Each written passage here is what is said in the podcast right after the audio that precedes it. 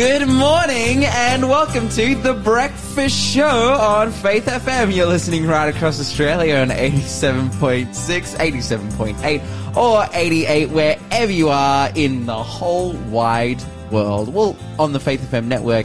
And you are joined by myself, Lawson, and my amazing, wonderful co-host, Monica. Monica, I can see that you have a denim shirt under that huge jacket. Everyone in this, like, It's rugged up to the hilt. not me. Yeah, no, I, I double I double layered my um my under jacket stuff because I'm wearing small shoes today. So yesterday I was wearing boots, so I only did one layer up top. Not gonna lie though, I think I have that denim shirt. I don't. You have one with pearl buttons. Yes. You have pearly buttoned. I have a denim shirt with pearl buttons on it. Cute. Yeah, and I'm like, when I, as soon as I looked up, you know, from my computer as I heard the show coming in, I'm like, do I wear the same clothes as Monica? Probably. the question is, are you effeminate or am I masculine? Yeah. oh, well, hey, we'll let the listeners decide. me, I'm the problem. 0491 I'm quite Zero androgynous. there you go. Zero four nine one zero six four six six nine.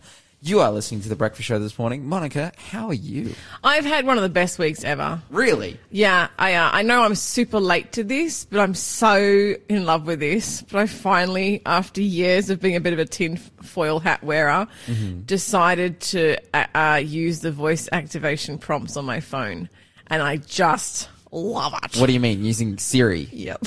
Oh, okay, sweet. so I into it. Well- it's like changed my life significantly. like, hey Siri. Hey Siri, everything. Oh, don't respond to that. Hey Siri. Um, but I'll be, I'll be like in the shower, barking out orders. It's great. I love it. Siri, hey. I'm I'm an Android guy, so Yeah. it's Hey Google, but I never use it. You I haven't so I haven't taken that step yet. I'm, I'm absolutely loving it. I, I, I was against like having my phone listening, but I figured, you know what, it's listening anyway. I've seen enough evidence of that. But yeah, I'm testing the limits of Siri and I'm really enjoying it. Mm-hmm.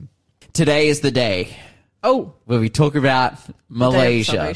Oh, I finally got to get to Malaysia. Yeah, yeah, yeah. I just I have wanted to talk about Malaysia in the news, but today I've it's finally you know it's worked. My queue of news has worked itself through, and we're going to be talking about a story coming out of Malaysia and probably talking about Poland too. Hopefully, You're listening to the Breakfast Show podcast on Faith FM. Positively different. We're going to kick off this segment with the breakfast show quiz. Ladies and gentlemen, it is your last, your final opportunity to get in for this week's Your draw for our ultimate. grad prize. Yes. Hmm. Yeah. Wait, today's Friday, right? Yeah. Man, I've been off on the days. yeah, yeah. Now today is definitely Friday. Last time. No. I woke up this morning being like, man, where am I? I, I, I just, I've been, I've been feeling a bit like that lately. You know, Yeah. you just like go to sleep and you wake up and you're like, what is going on? Uh-huh. Sometimes I'm, you know, I'm just when you wake up and you're just like into it and you're like, oh yeah, yeah, I know what's up. But then sometimes you're like, where am I? Anyways, you're listening to the Breakfast Show. We're gonna have our first quiz for today. Yes. Which celestial bodies did Joshua command to stay still? That is our first one today. Give us a call, 0491 Uh, give us a text, not a call actually. we can't take calls at the moment. Tell us that one and uh, you can get into the draw to win 13 Weeks to Joy by Jennifer Jill Schwirzer. Uh, there are going to be four more quizzes this morning, but those will be your final opportunities to get in. We will do the prize draw at the end of this show around like 8.45ish. Yeah, so stay tuned for that. 13 Weeks to Joy, um, How to Hold the Happiness God Gives by Jennifer Jill Schwirzer is the prize you're winning for. It's a wonderful book. Absolutely, Monica. Yes. What is happening in the world of positively different news? I know that like yesterday we were talking about North Korea, Uh huh. but let's go south a bit. Okay. yeah, yeah, yeah. South yeah Korea. you and I are a little, little bit of a, what do they, what do they call those people who are into Korean, um, culture? I don't know, Koreaboos. yeah, Uh, I'm not one. I've looked it up. I'm not one. yeah, yeah, but no, I'm no. on the way to being one. I just really like rice cakes. and I'm so I glad you really brought that up. like gochujang. yeah, I really like, um, um, uh, tteokbokki. What- Tteokbokki, yeah, yeah. it's So that's when you put those two things together. Yeah. When you put um, rice cakes Yeah, and and, gochujang. gochujang together, It makes the bokki. Tteokbokki, Yeah, yeah. yeah. Um, and I'm so glad we're talking about food because literally today we're going to be talking about South Korean food. Okay. Oh, Actually, do you know what? I'm, go. I'm a little, test on you. All right. Can you explain to me the cult, the what happens when you go to a Korean restaurant Uh, and you order food? are you talking about like Korean barbecue or bibimbap or Any Korean restaurant, when you go to the restaurant and you order food, this is something that happens. I'm pretty sure nowhere else in the world. Uh-huh. Usually, when you go to a restaurant and you order a dish, it gets served to you. Mm-hmm. And if you've ordered a drink, that'll get served to you. And if you've ordered like a side of fries, that'll get served to you. But in Korea, it's a little bit different.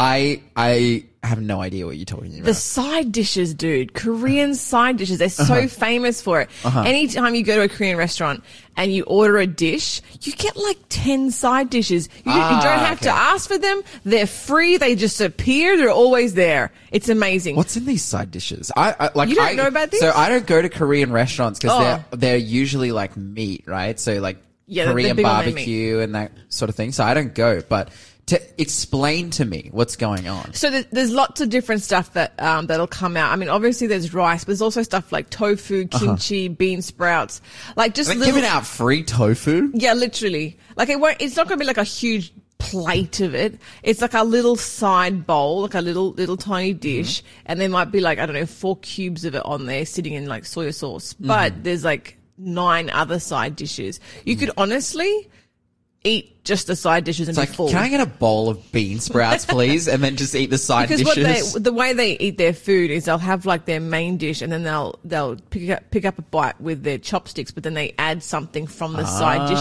and sort of Ah, okay. like you know Okay. assemble it and then shove it in their mouth. So Yeah. Mm. that the side dishes end up being like the toppings of whatever it is they're having. But they but it's just part of their culture. And I have because I, I like to watch Korean television. It's it's a, a lot more um, conservative than American television, Mm. and I'm always astounded by watching these scenes in restaurants Mm. where they suddenly get all these side dishes and you can't possibly eat them all. And I always Mm. think to myself, what's happening with the leftovers? Like, did they get put back in the bowl, like in the in the in the communal bowl with the rest of it to be served to the next customer? Because Uh-huh. isn't that a bit icky? Like, that's such a, that's such a lot of food waste. like I love the experience, but at what cost? You know? right, Yeah.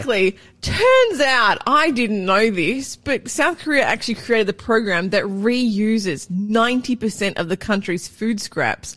And, What? uh, yeah, and not only that, but it turns out it is a problem for them, like, cause it, it does generate a lot more food waste than a normal country because they're serving a lot more dishes. But it's been illegal since 2005 for them to toss it in the bin in landfill. They actually- Illegal. they literally If legislated it's it. like if you don't eat that last bite, then you're done. Like You're getting arrested. straight to jail. a succulent Korean meal. no, no, no. Um, they, they don't. They don't. Um, they don't bust the customer. It Sure. just means the restaurant is not allowed to put it in the landfill bin. They have Okay. to put it in a special government um, programmed bin. Mm-hmm. So, um, which is really cool. And they have, because of this, perhaps the world's most sophisticated food disposal infrastructure. Wow. Yeah, yeah, yeah. So it's a significant burden to the economy. Um, but the food waste disposal nonetheless produces ample supplies of animal feed, fertilizer, and biogas that heats thousands of homes. Literally, their leftovers are heating their houses right Their now. leftovers turn into a, Yeah. a, a heat source or slash fuel supply. We have slash we have the heater on in here right now, and I'm like, that could have been my yesterday's Weet-Bix leftovers. no, Of which there's always a lot, okay? Yeah, yeah. Monica and cereal, it's a sight to behold. Yeah. If we want to talk about food waste, uh, we need to, if, you need to come up with a, with a strategy to do this in your own life. Yeah, but that's awesome. mhm. That's But- awesome. but, I mean, it's obviously not happening in Australia, but it is happening Mm-hmm. in Korea. If we were in Korea, that would be legit.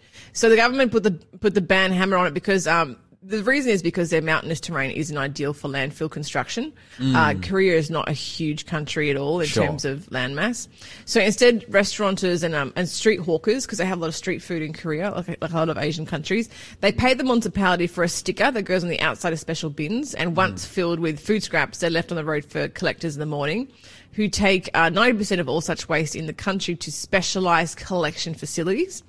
And um, so at, at apartments and among residential housing areas, high-tech food waste disposal machines are operated by a card, key card owned by residents under con- contract with the disposal companies. So this isn't just something that's happening in restaurants. That's literally something they have to do at home because this culture of having these side dishes doesn't just happen in the restaurant; it also happens in the home. Sure. Yep. So they ha- you know, dinner time they have like a ton of side dishes, and once again, tons of leftovers. So they also have this system at home.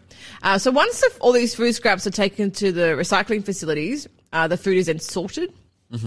Uh, drained of its moisture, and then it gets dried and baked into this black dirt-like material that has a dirt-like smell, but is actually a protein and fiber-rich feed for monogastric animals like chickens and ducks.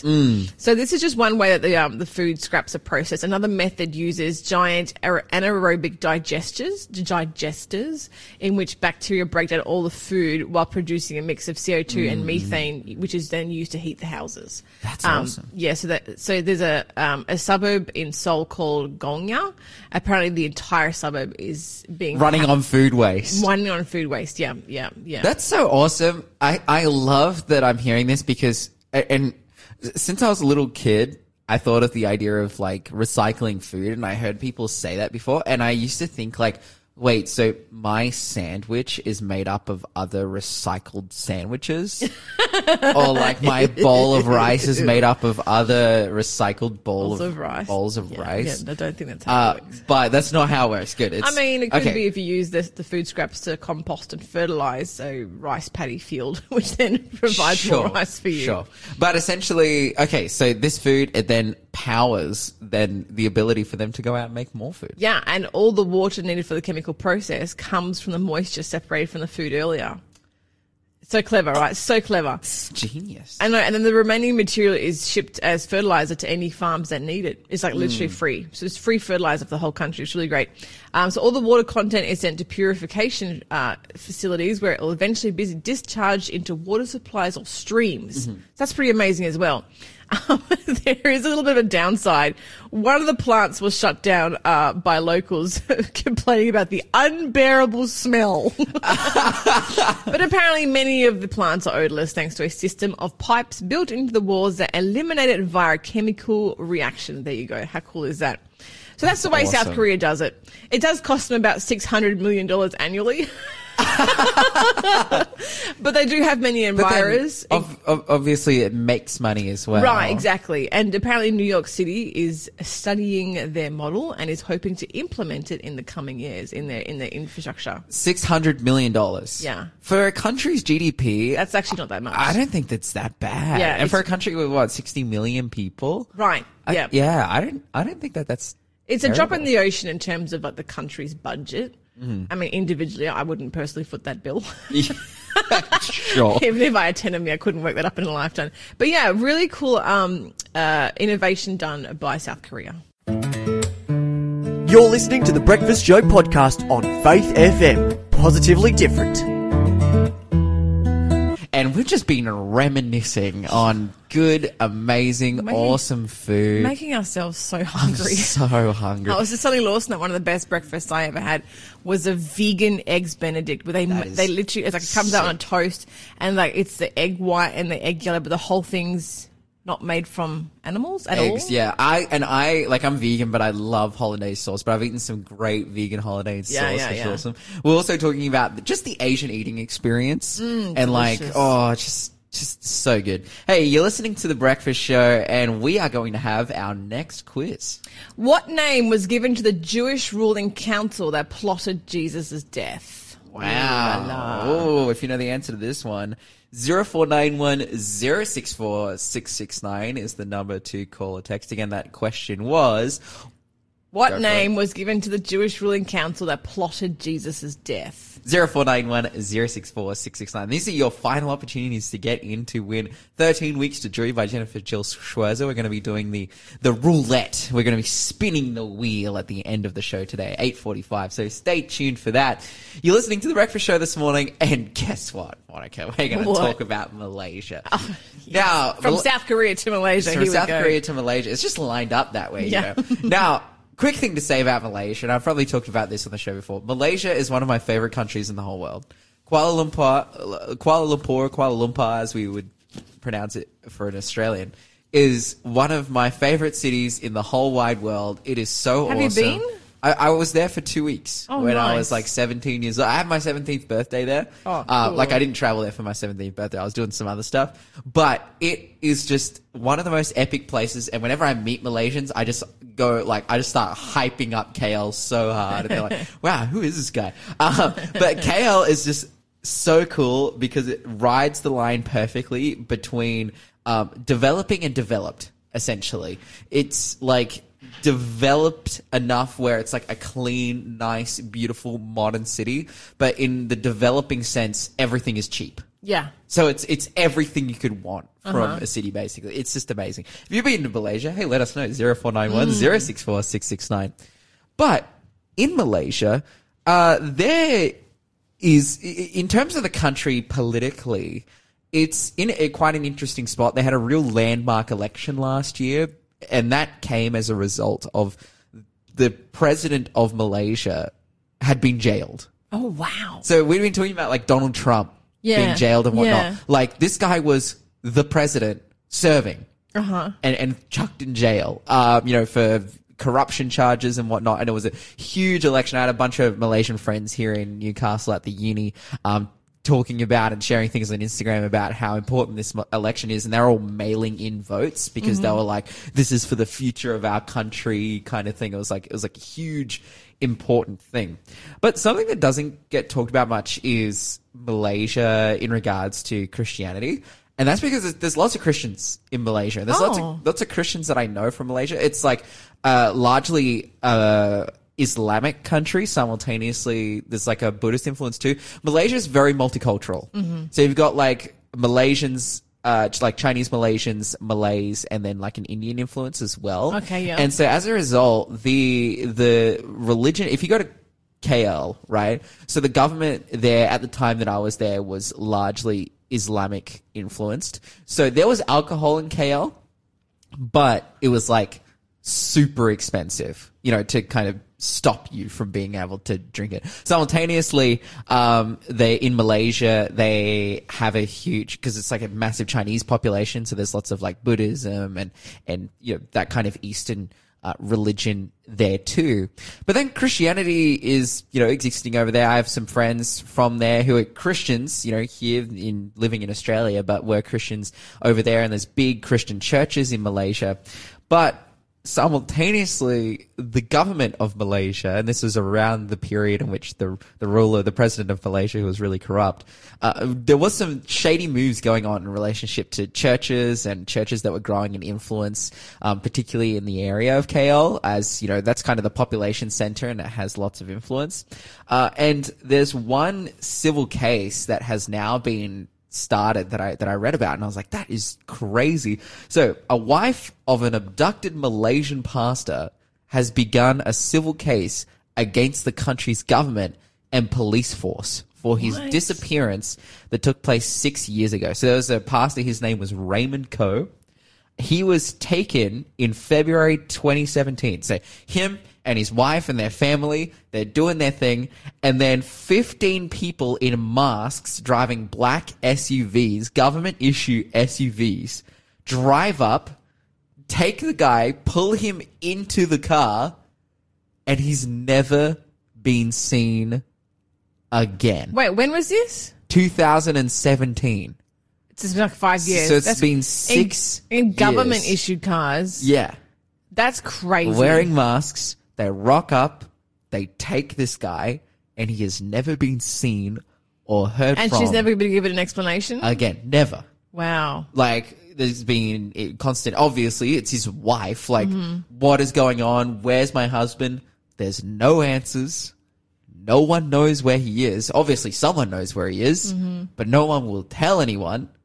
And so this is this is absolutely insane. Now, as a result of this, she is putting forth a civil case against the government. As she should. And the, I think the reason it's taken this long to be able to do that is obviously they, they were holding out hope that they would find him, but simultaneously because of the change of government that's taken place, mm-hmm. it's now able to do that. You know, again, if you've got a corrupt government that's like abducting pastors mm-hmm. and, you know, like if you bring a civil case against them when they have that kind of influence in the court there because the the system like the this um you know the supreme court and whatnot that's supposed to regulate how rules work that's you know different from the the government branch itself which we have say in the United States um yeah that they don't really have as rigid of a system in Malaysia so it's like okay this would be very much losing a, fighting a losing battle but yeah it's really cool to see that despite this absolutely crazy case there's lots of people getting on board and, and helping this woman out particularly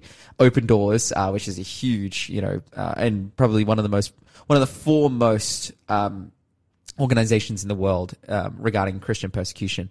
But yeah, it's just absolutely crazy. Now, this guy, Raymond Koh, he was like an epic pastor. Just reading his um, his profile of the work he was doing, particularly. So he was running a church. It was called Hope Community, and he would work with a lot of homeless, recovering drug addicts, um, people with HIV and AIDS. Like he was really about a ministry of helping the lowest class and really getting those people back on their feet and seeing them, you know, come to God and, and be blessed and whatnot.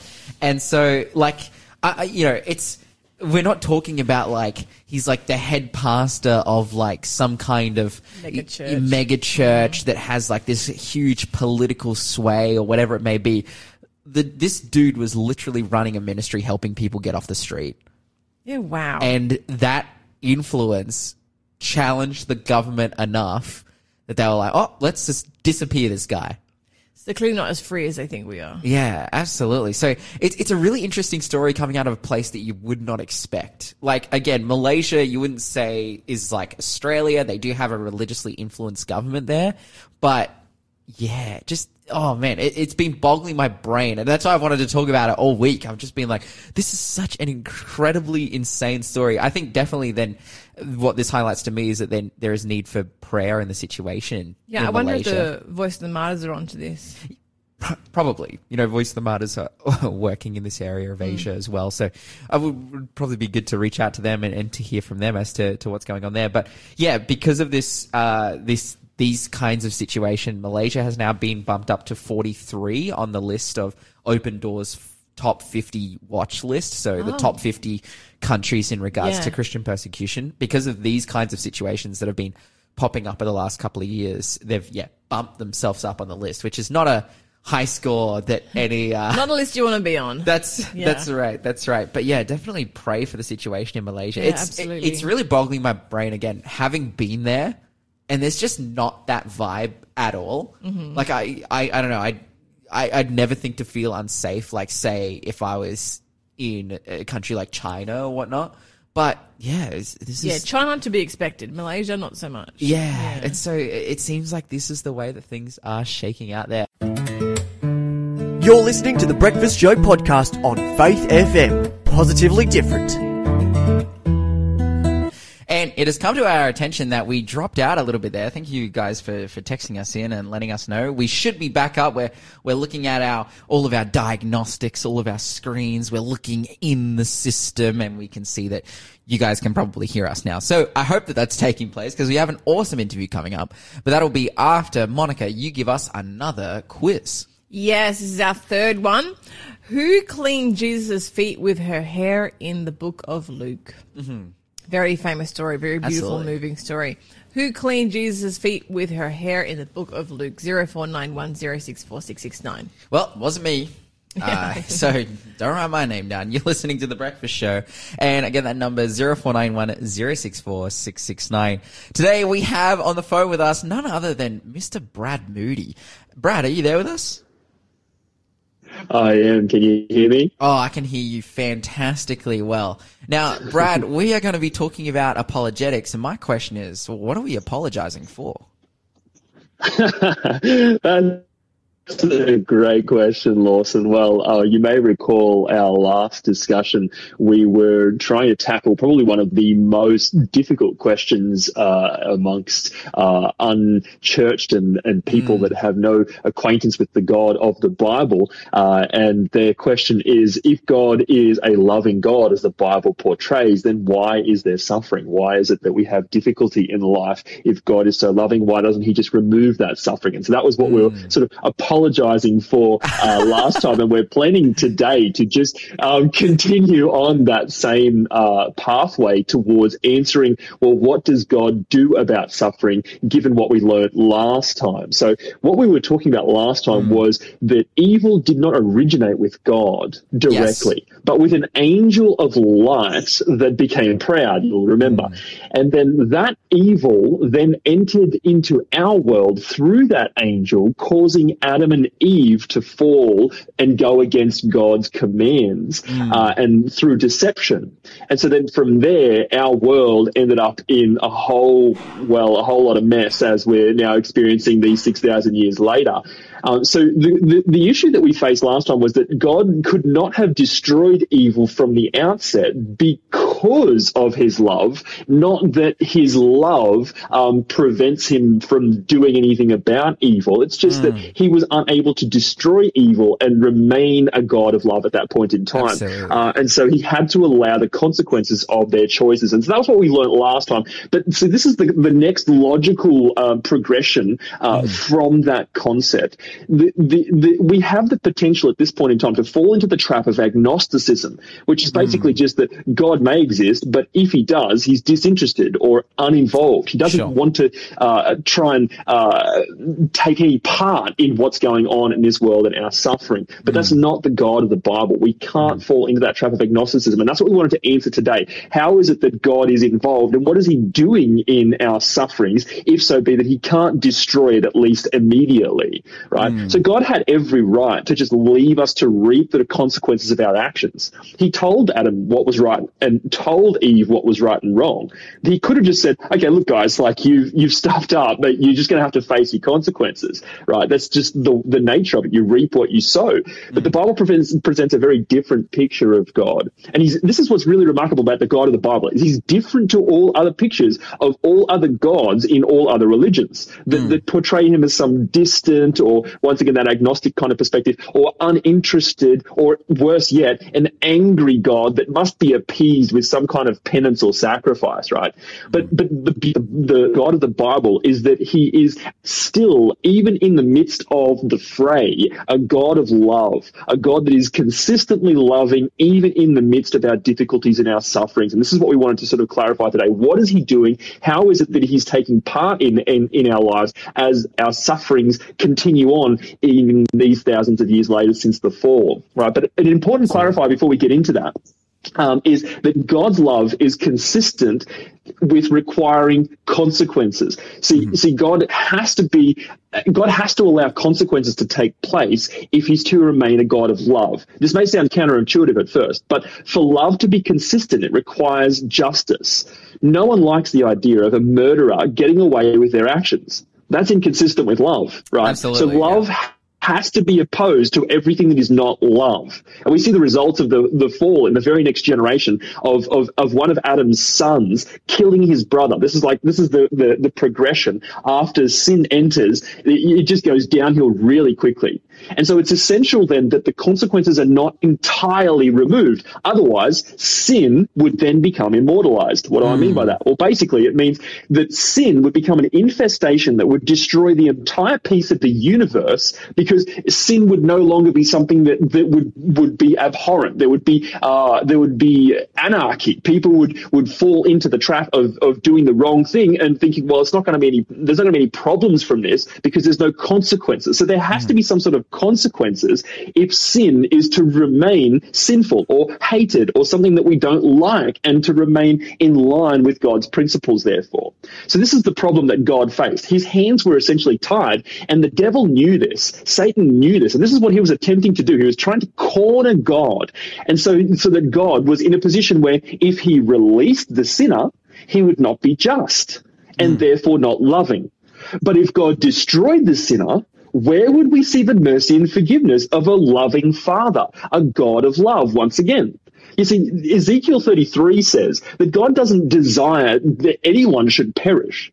He wants the wicked to turn away from their wickedness and find life. In other words, there's a way to live. In other words, there's a way to live that, that, that lines up with his principles. And there's a way to live that doesn't. And that way, the Bible says, is a way that leads unto death. Right? Hmm. So the Bible records that God did something unbelievable. You see, this thing that God did left even the devil astounded. Instead of letting us to suffer the consequences of our actions, the Bible presents Jesus as the answer. Hmm. Not to the immediate eradication of evil, but to its permanent eradication, right? Did you catch that? It's like, it's not Yeah. the immediate eradication of evil because there has to be some sort of consequences for evil to be hated as something evil. But it's to the permanent eradication of evil, as we can read about in Nahum 1 and verse 9, where it says that there will not be a second uprising of evil in the universe once this is all done and dusted. Mm. So in Matthew 21, Matthew chapter 1 and verse 23, we read the prophecy of the birth of Jesus. It says, Behold, a virgin shall conceive and shall bring forth a son, and they shall call his name Emmanuel, which being interpreted is God with us, right? This is the God of the Bible, the God that is with you in the fray. Reiterated by John chapter 1 and verse 1, it says that Jesus did not merely come to represent God, as some people suggest, that he was just a reflection of God or just that he was like a way to show God's character. He was all of that, but it also says that he was God himself in the human flesh right? So, so, so God steps into the mess, steps down into our, our, our, our, our, our mess to try and fix things up. So why? What was his mission? Well, Luke 19:10 says that for the Son of Man, in other words, Jesus, is come to seek and to save that which was lost. The Bible presents a God in pursuit of the race that has chosen to rebel against him. This is just incredible. No other religion in all the world this is has this picture of God. And this is why this is so incredible and something that is only of divine origin. This is not something that man has conjured up. As as Peter says, we don't believe cunningly devised fables. This is something incredible. And this is what Jesus did. He lived the perfect life to give us a perfect example of how we are to live, to guide us back to living in harmony with God's government, with harmony with his commandments. That's because Isaiah 59 2 says that sin separates us from God, therefore preventing us from seeing how we properly ought to live. So because of sin, you can see this is like the second generation after, like I said, the, the fall. You see one man killing another. That's a big step from just an indulgence of appetite where they ate a mm. piece of fruit, right? That's a huge degradation. This is the point. Isaiah 59 says that we are separated from God so that we don't understand his principles anymore. So God in Jesus came to live that perfect life to represent what that is all about. And in Hebrews 4:15 we read that for who we do not have a high priest who cannot be touched with the feelings of our infirmities. In other words, he understands our issues. He knows it all because it goes on to say he was in all points tempted as we are, yet without sin. He lived the perfect life. But see, that's not all. You see, if, if he were just to live the righteous life and, and, and, and we were then able to see how to live a righteous life, that doesn't necessarily fix all the issues of our past. It can't make up for our previous failings. So you think about the same story once again with Cain and Abel in Genesis chapter 4. One generation after, we see one killing another. If so be, let's say Cain gets brought before the judgment, right? He's just killed his brother and he gets brought before the judgment. And he, he says to them, um, the judge says, look, you've just killed someone. We can't let that go unnoticed and unpunished, right? The Bible even says that your, your brother's blood cries to me from the ground. So therefore justice must be served. But let's say Cain says, but look, I've lived a really good life, right? And this is oftentimes the argument that you'll hear from people is, yeah. I'm a good person right? So that should offset all of my er- my my errors and issues, right? Mm. But no, no, no, that's not what that, that's not justice. Justice requires you can't go to the court and say, "Oh, look, I've murdered somebody, but hey, look, I've been like you know um, paying money to charities since I was a kid. Yeah, uh, I've, you know, I've helped a bunch of people that have starved in in other countries. You know, this kind of thing doesn't work. So so so no judge would be satisfied with that. There must be justice served for the sake of Abel who died. Mm. So with us, right? One sin compromises the entire government of heaven. Just as with one sin of envy and pride in Lucifer was the root of our entire world of suffering, which we are now continuing to endure. So Romans 3.23 says that all have sinned and fallen short of the glory of God. We've all failed. And then in Romans 6:23, just a couple of chapters later, it says that the consequences are inevitable. The wages of sin, in other words, the thing that you earn from your sin is death right? That's the hmm. consequences that God said to Adam and Eve. He says, if you do this thing that's against my will, you're going to die. That's the, just the inevitable consequence, right? Hmm. So, so the Bible presents a God that's not only in pursuit of showing his people how to live, but get this, this is what just blow your mind. Hmm. But he, it presents a God who is prepared to take the fall on himself. Jesus didn't come just to show us how to live. He came to actually die the death that we were supposed to die. That's a God of love. That's an attractive God. One who's not going to stop at pursuing us and getting us back into line with himself and to find peace and joy and happiness, even if it means the sacrifice of himself. He would rather die in their place. But notice now this. This is another question that, that's come uh, uh, into my mind, and I believe other people as well. He cannot, let, us just say, somebody might say, well, why didn't one of the angels just die in our place? And I can guarantee you that the angels would have suggested it when, when, when they presented to them the plan of salvation. That, that, that, they're saying to them, okay, the, the human race has fallen into sin. Uh, we're, we're going to have to die in their place so that they don't have to die. And you can imagine one of the angels rising up and saying, no, no, no, no, no, like Jesus, like we, we love you. Don't, don't you go and die. Let me go and die in their place. But you see, that doesn't work in, in, in, in simple mathematics. You see, one created being cannot take the place of uh, more than one created being. That's not justice. That's an inconsistent justice. So if we have one created being, one of these angels that, that takes the fall for uh, another created being, a human that's fallen, then we're going to inevitably require 8 billion angels dying for the sinners on this planet. Does that make sense? Yeah, yeah. So then the only option is, is for God to take the fall himself because he is life itself. He has life in himself and in him is the seed of all life. So the only one that could die, the only one that could die instead of having a multitude of dying, um, is God himself. Absolutely. So God himself has to take the fall for his fallen creatures. And he will not stop at anything, even if it means the sacrifice of himself. And so, so we can just maintain the consistency of a God of love throughout the Bible. He is consistent with love. He's consistent with justice and mercy. And that's the picture of, of the God of the Bible that, hmm. and, and, and, and, and one that's worth serving, one that's worth striving to follow. That is, that is the picture of, of a good and loving father. Absolutely. Yeah. God, as the one who outlines the boundaries and conditions of life, can be the only one who can make a, a, a sacrifice that is, that is worth people who have broken those conditions. And, and that's exactly what we see out of his love. He has given his life for us. That's powerful stuff. Brad, thank you so much for joining us this morning. Just an absolute machine gun, uh, of, of apolog- uh, apologetics session, being able to, to see God, who He is, and how He is a blessing to us. We're going to continue with the show now. Thanks for being a part of the Faith FM family. Join our community on Facebook or get in touch at 1 800 Faith FM.